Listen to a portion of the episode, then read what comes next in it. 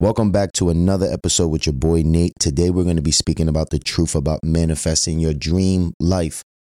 I love talking about this topic for the simple fact that if I never knew manifestation was like a real thing, I probably would have lost hope during hard times. I'm just going to keep it real with you. But after you do something one time and you know it's real, and then you do a little more research on it, and then you come across people who have done it as well, and then you do it again and you do it again, there's really nothing more inspiring than that even when you go through hard times now, you're like, all right, I know what I need to do to get what I want because you know how to align yourself with the laws of the universe to be able to manifest the things you want. But at the same time, I do think there's things that people do miss out on, right? It's not as easy as just sitting down and just thinking about what you want.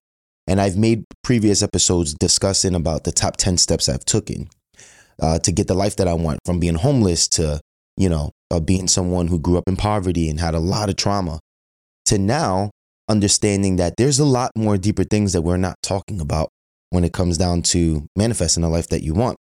So I have some things written down here, and I want you to think about these steps that I'm going to bring you through and see which one you're missing or which one you have to double down on. Okay. So some of them, you may have all of them, but you may need to double down on them. And I think the first one is in today's world with the amount of distractions that we have, we have a lot of distractions. And I think a lot of the technology we have and a lot of the social media we have is very helpful, right? They have their downsides as well, but they can also be very distracting. When you want to manifest the life that you want, you have to be able to put yourself in a position to really focus in on the craft. And what I mean is, if you want to, whatever you want to do, you need to make sure that you're focused on that one particular thing. Manifestation just doesn't come with just thinking of something like, yeah, I'm, I'm just going to get it. That's hoping for something. If you want to manifest something, you're expecting something because you put the work in and you know any day that that reward's going to come your way. When it comes down to focusing today, it can, like I mentioned, it can be so easy to be distracted, not just with social media, with text messages, with FaceTime calls. I can't tell you how many times, and this is like a test I found out. When you really want to work on something and you want to focus on something to manifest something, as far as like you know, if I want to make more videos or more podcasts, I notice as soon as I want to do the thing that I want to do, boom, I get distracted or something tries to distract me. A phone call that's supposed to be quote unquote important or emergency, or loud noises going down in the background when I'm recording, dogs barking.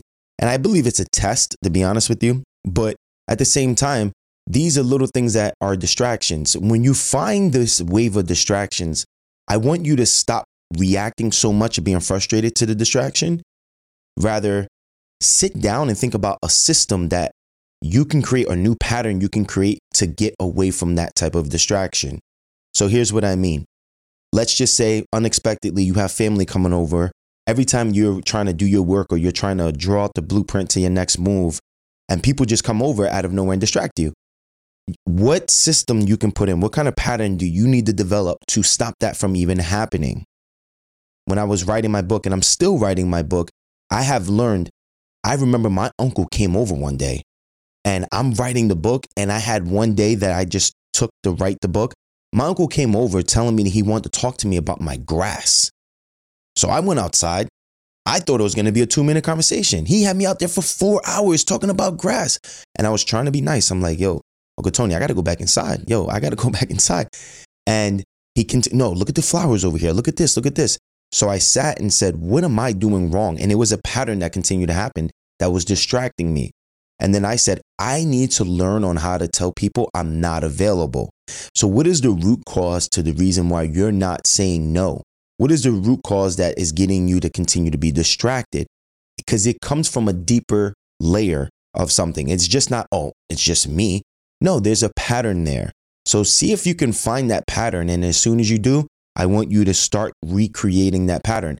And now you understand the deep work that you have to do as far as it's deeper than just saying no and you have to focus. It's a mindset. No, no, no, no. Listen, there's a deeper layer that how you do anything is how you do everything. Whatever is causing you not to say no, for an example, like myself, is going to show up in multiple parts of your life. Secondly, I know things can be very tempting and I come on here and I try to be as honest as I can. But you will have to give up temporary things for longevity of success, right? So temporary success for long term success. And what I mean by that is you, there's going to be opportunities that come your way that may look really glorious, that sprinkle, that sparkle, that, and it looks so happy making. When you're going to start to manifest a new part of yourself or new thing in your life, you're going to be pulled with distractions, not so much of a distraction, but things that come in as a temporary win. But knowing deep down inside that you have to play the long game. To be honest with you, when you're putting all this work in, when you're fo- now when you're focusing, you kind of want like something like to celebrate. And it's it's very normal. But you will notice this trend of things coming your way that will try to get you to sacrifice yourself from the dream that you're going towards towards a temporary win. And it's just very important that you look long term. You have to believe in yourself. You have to believe in what you're going after. The only way you can say no to those temporary wins is if you really believe in yourself. And how do you believe in yourself?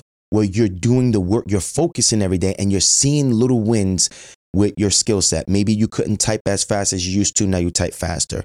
Maybe you only lost, you know, half a pound this week, but then the you know next week you plan on losing a pound and when you do now you you're starting to get that momentum you understand so you become more confident behind it you can't do that unless you're focused you see what i'm saying so this temporary losses that you have to say no. I mean, wins that come as wins. You have to take it as a small loss. Like nah, and that is sacrifice. I'm not sac. I'm not. I'm not doing that right now. I, I'm going for the long game.